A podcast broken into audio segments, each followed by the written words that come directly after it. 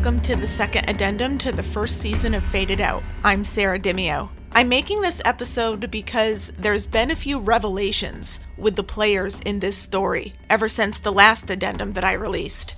I made contact with Mark Hinshaw, the attorney friend of Ron Sampson, and as you probably remember, Mark became an integral person in this podcast during the episodes we recorded in West Des Moines. And he's the person who went with me and carried most of the interview when we met with Sam Soda. So, with another month having passed by, I wanted to know that things were continuing to move forward. I had been receiving a lot of emails, most of which were from Ron, just talking about ideas ideas on how to proceed in finding out more about Wilbur Millhouse, how to go about making contact with Frank Sikora, finding a way to reach out to anyone who was a paper carrier for the Des Moines Register at that time and ask if they have any memories of inappropriate behavior by any managers or other staff. I would feel really energized whenever I got one of these emails because what it told me was that it had reached a point where I, as the podcaster, was not the person who needed to continuously push Johnny's story forward anymore. In fact, when I play you one of the clips from my conversation with Mark, you'll hear me even mention how when this podcast began, I was the person moving the story along. And now it's gained so much momentum with Ron and Mark and John and Yellowbag all in the mix that I feel like I'm the one who has to keep up with them. So in the last addendum, I talked about a few things that happened since the finale, namely that John Sr. and his wife, Sheila, had come to visit the Des Moines area, and how they all got to go out to a restaurant and spend spend some time with Sam Soda. So I wanted to get Mark's thoughts on this, as someone who was there and had become invested in the case, but also someone like me, who is not an insider, we're each an outsider looking in on each player in the case. Mark is very good at looking at this entire story objectively and making logical conclusions out of things, as opposed to being swayed by the many theories that have risen about Johnny's abduction over the past three and a half decades. So here's the first part of my talk with Mark Hinshaw, where I asked him about where things go from here.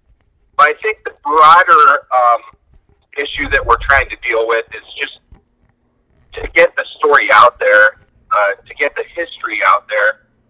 And if there are a lot of victims out there, you know, we know there are at least 10 victims out there just based on Wilbur Millhouse and the Sikora brothers. Yeah. Um, my guess would be that there have to be hundreds of uh, carriers that worked for the register that were most likely subjected to uh, some sort of abuse.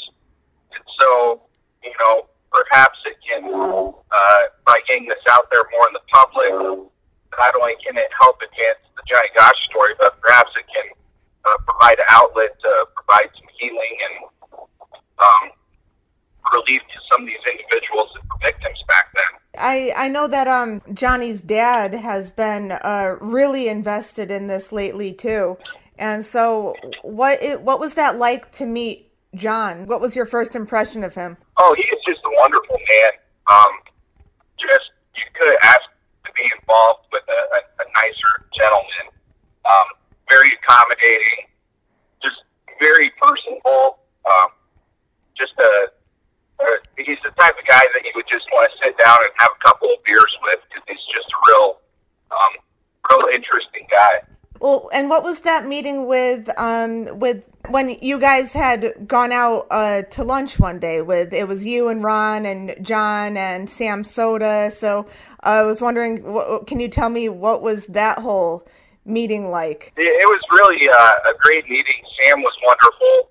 Um, Sam and John were both uh, former Marines, so they they have that common bond.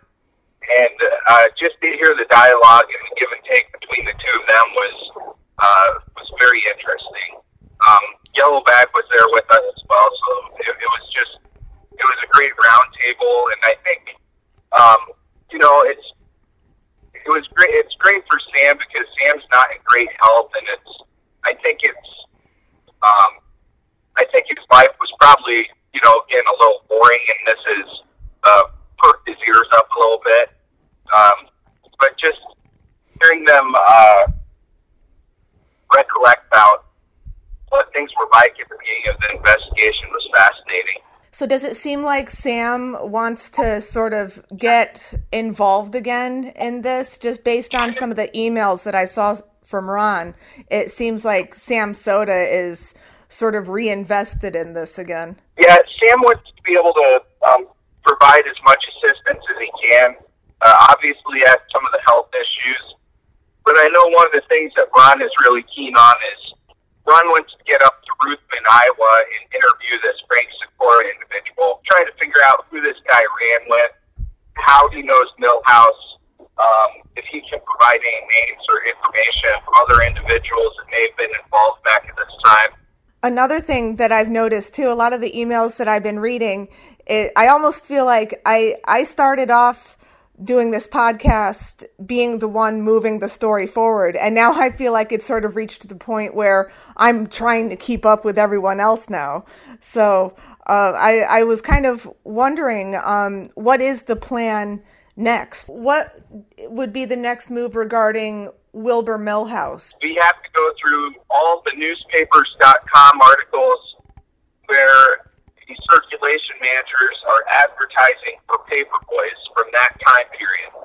So from 1978 to 1985 or 1983, if we run a search, we find all the circulation managers. There were most likely 100 to 200 circulation managers in that time. And then we need to compile the list of the names. And then we just need to methodically go through and interview these individuals one by one. Um, and I think that's that's the way we're going to be able to get more information about Millhouse.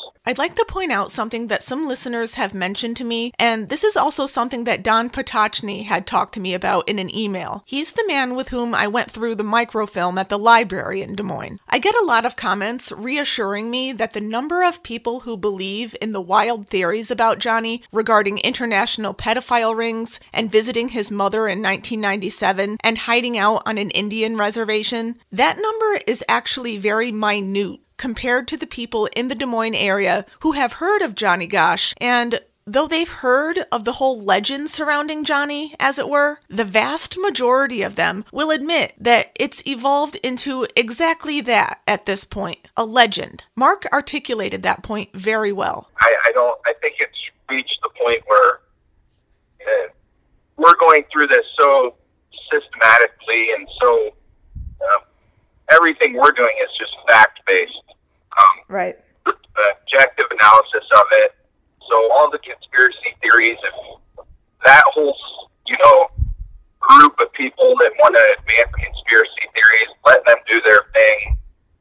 That's their their issue, their problem. I'll have more of my talk with Mark in a few minutes, which I think you'll want to hear because he reveals something interesting regarding Sam Soda. But now I'm going to talk a bit about John Rossi, the witness in the initial report who was up at the corner of 42nd and Ashworth on the morning that Johnny was taken. Over the past week, I was able to make contact with Rossi's daughter, Peggy, through email. In my first email to her, I asked her if she could relay some questions from me to her father and if I could interview her over the phone. And while we did not speak over the phone, she did answer each of my questions in her response to me, which actually clarified a few details for me, which I realized I had wrong from the beginning. So I'd like to share a piece of that email exchange. I started with Hi, Peggy. My name is Sarah Dimio, and I created the podcast Faded Out, which has been following the Johnny Gosch case. Would you be available to speak over the phone one night this week? And I'll record our conversation so I could use parts of it in an upcoming update episode. Some things I'd like to ask are How long did your family live in the house at the corner of 42nd and Ashworth? When precisely did your father sell that house? Did your father see Johnny regularly when he did his paper routes? How familiar was he with Johnny? Meaning, is he completely certain that Johnny was the boy he saw that morning? What does he remember about the man driving the car asking for directions? So Peggy responded with Hi, Sarah. I don't check my email much. Sorry. I'm not interested in being interviewed, but I will tell you a few things. One, we never lived on that corner.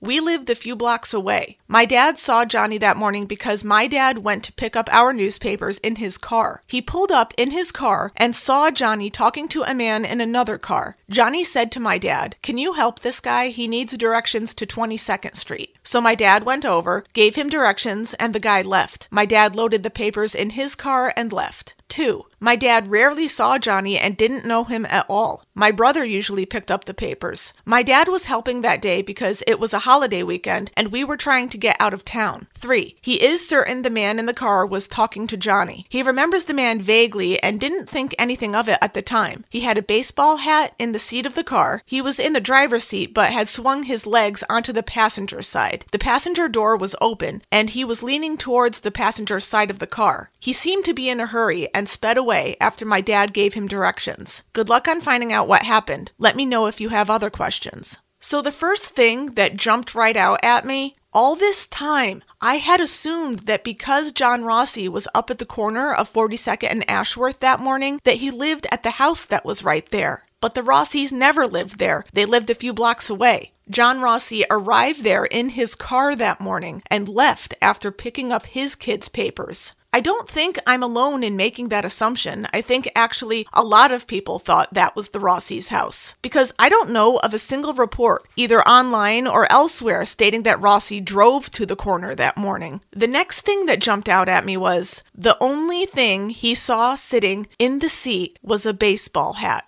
There was never a manila envelope with either a work order or a picture of Johnny, as stated in America's MIA Children, that old video that I shared clips from in the early episodes of this podcast. So those were the parts that kind of surprised me, but then there's the part that actually troubled me. Peggy stated clearly her dad rarely saw Johnny and didn't know him at all because it was her brother that would typically go pick up the papers. So this gets me thinking how can he be certain the boy he saw was Johnny? Johnny Gosch looked like most other 12 year old boys from that time. Could it just be John Rossi's brain remembering that boy as being Johnny well after the fact. And when I got this email from Peggy, immediately I thought of Chris Burge, who ever since I spoke to him in episode 16 has been saying he knew Johnny. He saw him that morning and he saw him cross in front of the Burge's house on Marcourt Lane because Johnny's pickup spot was at 42nd and Marcourt. Johnny had no reason to cross the churchyard and go up to Ashworth Road that morning. So I emailed Chris Burge and I said, Chris, John Rossi's daughter told me what you've been saying from the beginning that the Rossis never lived at 42nd and Ashworth. And ever since I made contact with Chris, he had been reaching out to other people who have been named as witnesses that morning Kevin and Mark Bozen, the two brothers who were walking up 42nd Street towards Ashworth and saw Johnny standing in the spot that he was taken from on Marcourt, and also PJ Smith, the boy who lived on Marcourt Lane, who saw a Ford Fairmont run the stop sign. I knew that each of these guys had responded to Chris when he reached out to them because he had shown me their responses. So I asked Chris if I could interview him again, and if he could reiterate those responses to me to share with you.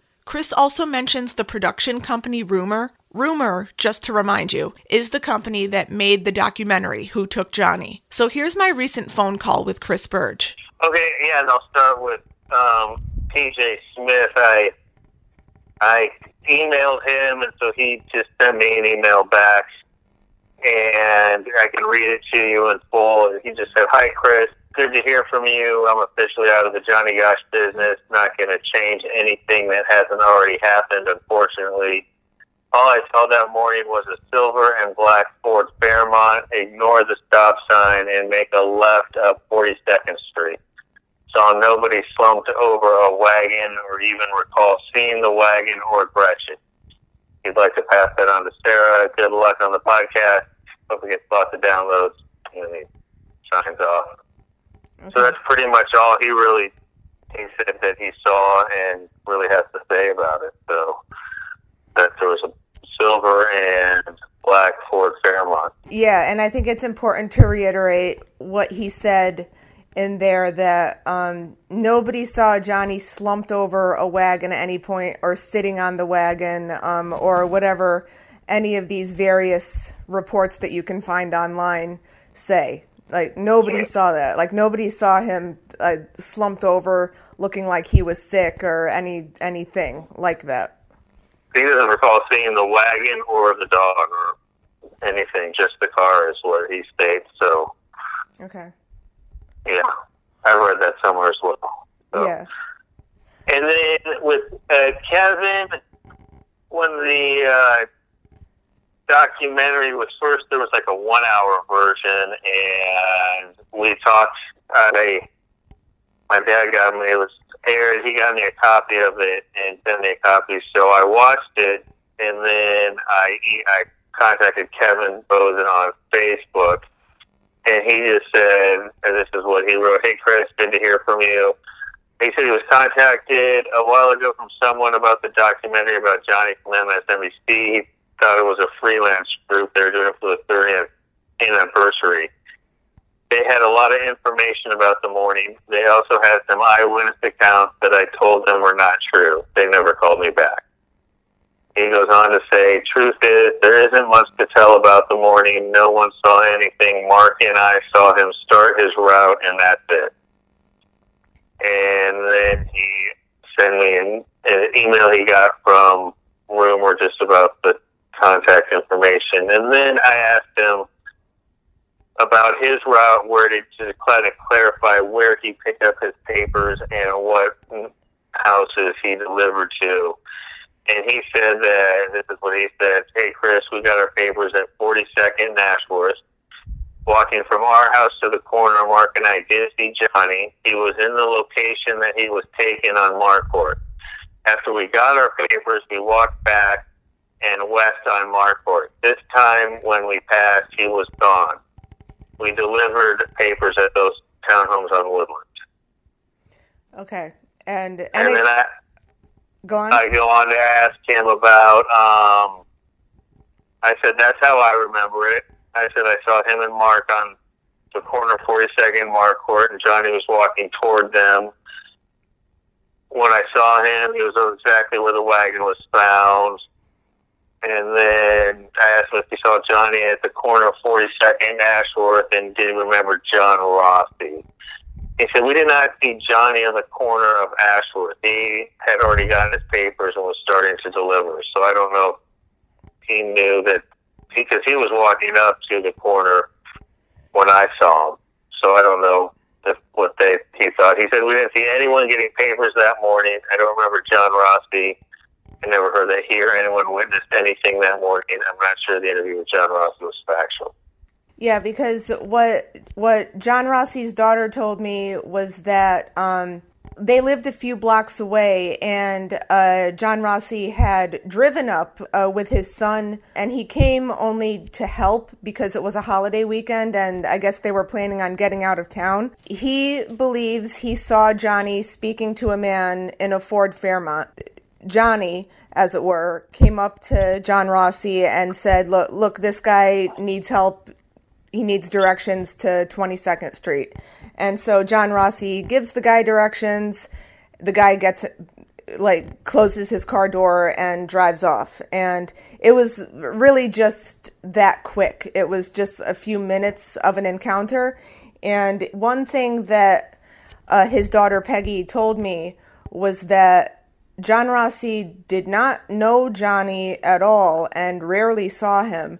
And that's got me concerned that the boy that he saw talking to this man in the car was not Johnny. Maybe it was just a boy that looked similar to Johnny. Well, just as the Kevin Bozen thing, I told him about you through Facebook and asked him to give you a call, and his reply was, I don't mean to ignore you. If I had information I thought would help, I would love to offer that to Noreen. I can't imagine what her life has been like. So I tried to get Kevin to kind of, com- you know, talk to you and to confirm what he saw, and I guess he kind of has the same feeling as PJ. Is you know, it's not really going to change anything. And I I, mean, don't, I- I, I don't know. I did, I did try to extend the invitation to uh, to talk to you, and I passed along your information because I would, you know, I obviously I want somebody to hopefully uh, corroborate what I saw. So Yeah, and I, and I, I appreciate that. And I mean, obvi- obviously, we all know that um, it's not going to change anything. We we know Johnny's not going to come back or anything like that. But I think um,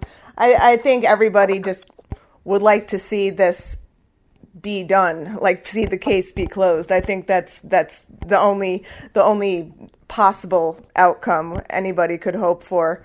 Um, yeah, that's everybody's goal. I mean, we'd all like to know what happens.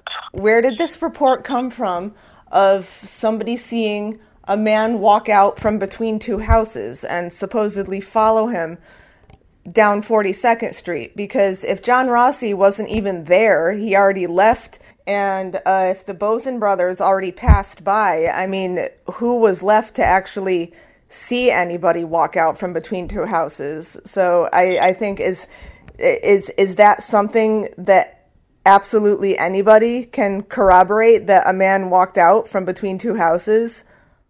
Well, I went back through the news articles and what it seemed to me is like some of the initial things that, and this is, I gather, was Mike Seskis. So right along that area, I think along that strip by the high school is where Mike Seskis was first encountered on Ashworth, which is, I don't know if that's 35th, but it says right along there, he first was encountered a guy asking for direction, and that he went up and that he encountered the guy again, or she saw him talking to John Rossi and went home and told his mother.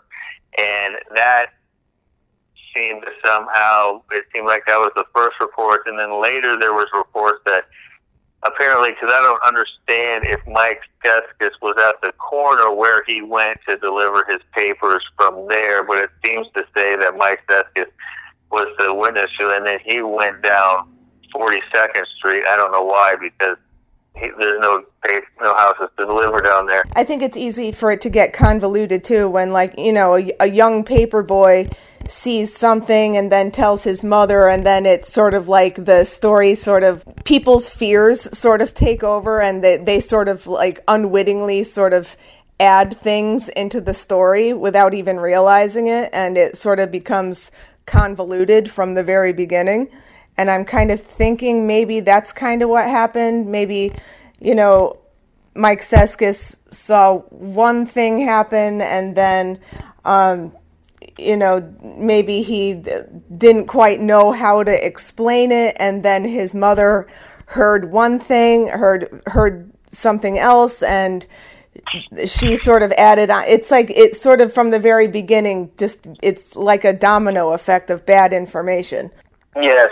Episode 17 was called The Misinformation Effect and it was right on the heels of the first episode with Chris Burge. If you recall, in that episode, I spoke with Matt Seskis, Mike's brother. Matt is younger than Mike, and he wasn't there that morning to corroborate anything, but he was able to offer his perspective speaking as Mike's brother someone close to him. And even going that far back in episodes, Matt talked about the same kind of thing that Chris and I just talked about. Here's that clip. One other thing I will mention, and I, since you had contacted me, I was trying to, you know, rack my brain uh, to try to remember what I knew, and I actually I tried to avoid googling on, you know, the internet for information because I didn't want to be I didn't want to be uh, influenced by news yeah. reports that have been out there. I just wanted to try to strictly go off of my memory. Um, but I, and I'm, and again, Mike would be a better person to respond on that. But one thing I do recall, and this is from conversations with my mom and dad, is that um, rightfully so, Noreen Gosch uh, got very active in the search for Johnny. Mm-hmm. A- and from my parents, my interpretation of what my parents told me is that the it didn't seem like the West Des Moines Police Department um, were took it as actively initially. I think um, you know it took Noreen to continuously contact them to actually make them you know to make them do anything, take any action. Yeah. It, uh, yeah, I think there was a sort of an assumption back then that um, most missing kids were runaways, and that was sort of uh, the attitude is that it's like, oh, he'll he'll show up, he'll you know something like that, you know. Right, and actually, that's exactly what I was just going to say. Is that um, from what my my remember hearing from my parents is that the West Des Moines Police Department thought that yeah he was just he was just a runaway and so they didn't take it very seriously initially and um, and so again, I'm not saying that it it happened, but it's not surprising that you know perhaps the West Des Moines police sort of laid out what you know what was what occurred in their opinion, and just you know con- convinced Mike to go along with it. I yeah. I don't know if that's true or not, but that's not out of the question. I'm you know the police department just wanted to probably put that case to bed and and be over with it um, until they realized that you know he wasn't coming back home, and then then they sort of took uh, took it seriously. And But by then it was perhaps too late. If you take anything away from this, please let it be this: no one saw what happened to Johnny except for Johnny and the person who took him. What was seen by anyone else lays out like this. Chris Burge saw Johnny a little before 6 a.m. crossing in front of the Burge's driveway on Marcourt Lane, heading toward the corner at 42nd Street. John Rossi saw a boy talking to a man in a car, and the boy told him the man needed directions. Rossi gave the man directions, and the man left. John Rossi also left after picking up his kids' papers. The Bozen brothers Kevin and Mark, were walking down 42nd Street to the corner of Ashworth. They saw Johnny about to start his route on Marcourt Lane, in the spot that he was taken from. PJ Smith looked out his window that morning and saw a Ford Fairmont run the stop sign at 42nd and Marcourt and continue up 42nd. And that is all that was seen that morning. And now to get back to my conversation with Mark Hinshaw. We talked a little bit about Sam Soda, and now I'd like to share with you the revelation that Mark made to me about Sam. It's my understanding that this little discovery was made when Ron Sampson dropped by to meet with Sam at his house. You know, the one interesting thing that uh, Ron shared with me was do you ever recall the. Uh, there was some conversation about how Sam Soda had, like, falsified having military medals yeah, there was a report that he said that he was awarded a Purple Heart when, in fact, he was never awarded a Purple Heart. Well, what's really interesting is that he, Ron saw all his military medals on Saturday mm-hmm. or Friday, uh, saw his Purple Heart, and saw all of his medals. So he did have a Purple and Heart. He does have a Purple Heart he does have all these medals. He was in the Marines for a long period of time. He was in combat for a long period of time. He's the real deal, and why? And again, Ron's of Ron's theory is that this was just the Des Moines Register just that like this guy whatsoever. Yeah, so they and that was that was what Sam was telling us when we were there that it's like the right. Des Moines Register. I mean, I remember what he said. He was like, you know, they called me everything except a human being. So I guess they just like you know, they made it a point to rip him apart every chance they could. Maybe he did have a purple heart, obviously, if Ron saw it, and um, this that was just one story that they concocted, just another story concocted by them to discredit Sam. Right. So, but you know, that guy has absolutely zero bad involvement with this case, and it's. I'm glad we're able to clear his name, and I'm glad we're able to sort of uh, get the juices going in him again. Because oh, he's yeah. a really, he's a really good guy. Yeah, I, I know. And I even after that day when we were on the way back to your office after we talked to him, I just remember I was in shock and I actually felt a little bit yeah. guilty. I, I felt bad for right. believing all the bad stuff about him. And it, it didn't occur to me until afterward that I guess, wow, I guess everything I did read about Sam Soda was just articles sort of concocted by people like through Google searches and you know stuff that Noreen said about him in her book and I guess that's really the only information that was ever available about him. It never occurred to me that um that it was all one-sided and it, that it was all biased against right. him. And his wife is uh, just a, a very nice gal um and we went up we went and ate at a restaurant where a bunch of his like uh, nieces and nephews work, and he's he's a very uh, charismatic and very engaging, and um, you can tell very loved by those individuals. And he's a, a really nice guy. Uh, just got a, a bad rap out of this. The good thing is the stuff just doesn't it doesn't phase him whatsoever. But it, it's just it's crazy to think about too because he it I just one thing that I remember is that he just holds no bitterness towards Noreen or Frank Santiago or anybody else who said anything bad about him. And I, all I can really think is, well, well, you know what? You are a better person than me then, because I still have anger over some of the false things that have been said about me. So it's like, uh, if only. I think he's. I think being a combat combat vet, he's uh, he's a pretty tough cookie. Um, so he's mentally uh, a pretty strong, strong individual. Yeah, yeah. Well, you can definitely tell. I mean, I, that became clear to me that that day that we met him, and I was like, I, it was such a pleasant surprise to see that he was not all the things that you know we had read about or heard through other parties. Sam Soda does have a Purple Heart after all. He never made that up. Talk about a wrong impression of a person. We also talked about Johnny's dad, John Sr., who also sadly has gotten a bad rap over the years, and by all accounts, could not be less deserving of that.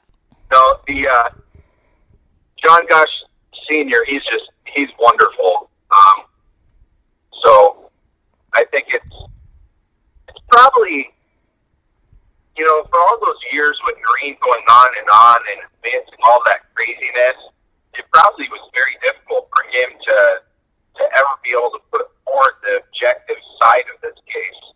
Um, can you imagine? Yeah, I mean, I, I, it, and and it's one of those things that I never had thought about. Um, I just, I remember when I started doing this podcast, my initial assumption was that I would be able to get a hold of Noreen and she would want to communicate and participate. And because she is such a vocal person, and that John would be the one that was hard to reach. And what ended up happening was the exact opposite. Um, Noreen didn't want to hear uh, my timeline of events, and the and John was more than willing to talk about it. So I, it was yeah, it was completely flipped, and I just it was not what I ever assumed would happen, and not even occurred to me. It didn't. I it, I had always kind of assumed that he just was a quiet guy and didn't want to talk publicly well, about this stuff. Yeah, I mean, for the last for the last thirty years, she's controlled and dominated the narrative of the case. Yeah. And he really hasn't. I mean, it's been so dominating that he hasn't really had the opportunity to ever put out his side or to even investigate his side, you know, which is the more common sense, uh, realistic, you know, trying to dig to the, the real truth rather than trying to get a TV or book deal. Yeah, absolutely. And I mean, that's why, like, even if, I mean, even if we don't find what happened to Johnny. I mean, I'm at least glad that we were able to give John this voice and this platform because I think had we not all come together like this, he probably would have gone the rest of his life without ever having that opportunity. Right, absolutely. And, you know, he and his wife, uh, they are full time RVers. Mm-hmm. So they they spend their summers up in Alaska, and then they make their way back down to Florida. And uh, just very great individuals, and um, I think it's in his retirement. Probably, I I do feel like he probably feels like he never got a fair shake at things, or uh, um, or probably thinks why didn't I try to do more when Noreen was advancing all these conspiracy theories. So it's like I said to Mark, we might never find out what happened to Johnny Gosch, But even if that turns out to be the case, this was not all for nothing.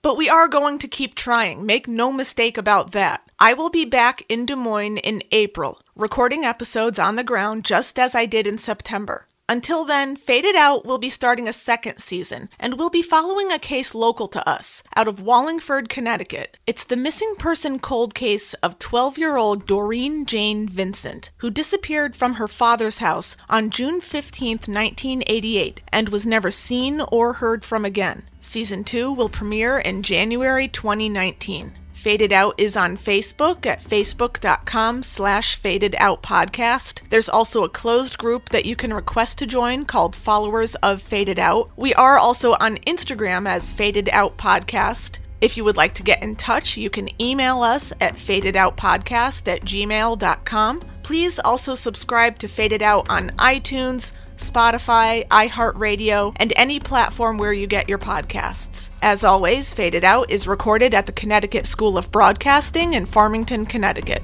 The next update specific to Season 1 will be coming in the spring. I'm Sarah Dimio. See you next time.